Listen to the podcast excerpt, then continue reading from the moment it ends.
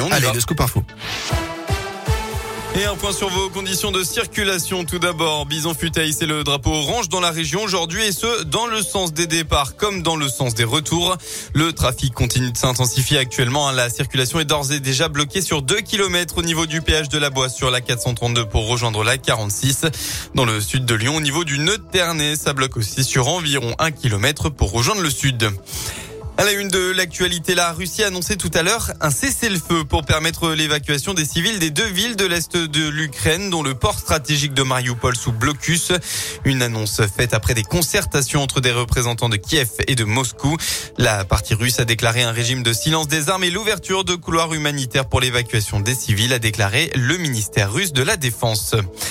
Dans l'un, une famille ukrainienne bloquée à Saint-Étienne-du-Bois, juste au-dessus Bourg-en-Bresse.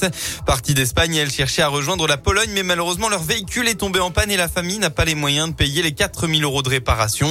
Un élan de solidarité des habitants de la commune ont permis à cette famille de pouvoir rester sur place dans de bonnes conditions, mais elle souhaite tout de même partir au plus vite à la frontière ukrainienne et recherche un mécanicien qui pourrait faire une petite ristourne.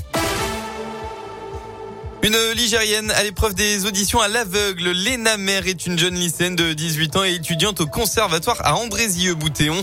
Elle qui a remporté le concours des talents des bords Loire en 2019 va tenter l'expérience The Voice ce soir. Elle se passionne pour le jazz, la funk et la soul et va se confronter aux quatre coachs du télécrochet diffusé sur TF1. Pendant le confinement, Léna avait créé un compte Instagram où elle publiait des reprises de chansons. C'est d'ailleurs sur ce réseau social qu'elle a été contactée en mars 2021 pour tenter l'aventure. Radio Scoop, elle est revenue sur son parcours réussi pour arriver jusqu'aux auditions à l'aveugle. Ah, j'étais super contente et super fière. Il faut savoir que c'est vraiment le parcours du combattant avant. Il y a, tellement de castings, tellement de gens talentueux qui se présentent que ouais, j'étais trop heureuse. J'ai eu la réponse en septembre que je pouvais faire les auditions à l'aveugle, donc euh, il y a eu un gros temps d'attente.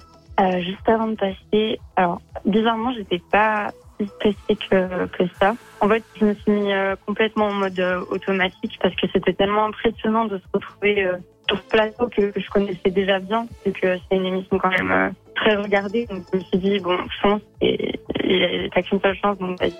Va-t-elle faire retourner au moins un coach pour continuer l'aventure? Eh bien, la réponse ce soir pour une nouvelle épreuve des auditions à l'aveugle de The Voice à suivre à partir de 21h15 sur TF1. On passe au sport enfin, suite de la 27e journée euh, de Ligue 1 aujourd'hui. Lens-Brest à 17h et Nice-PSG à 21h.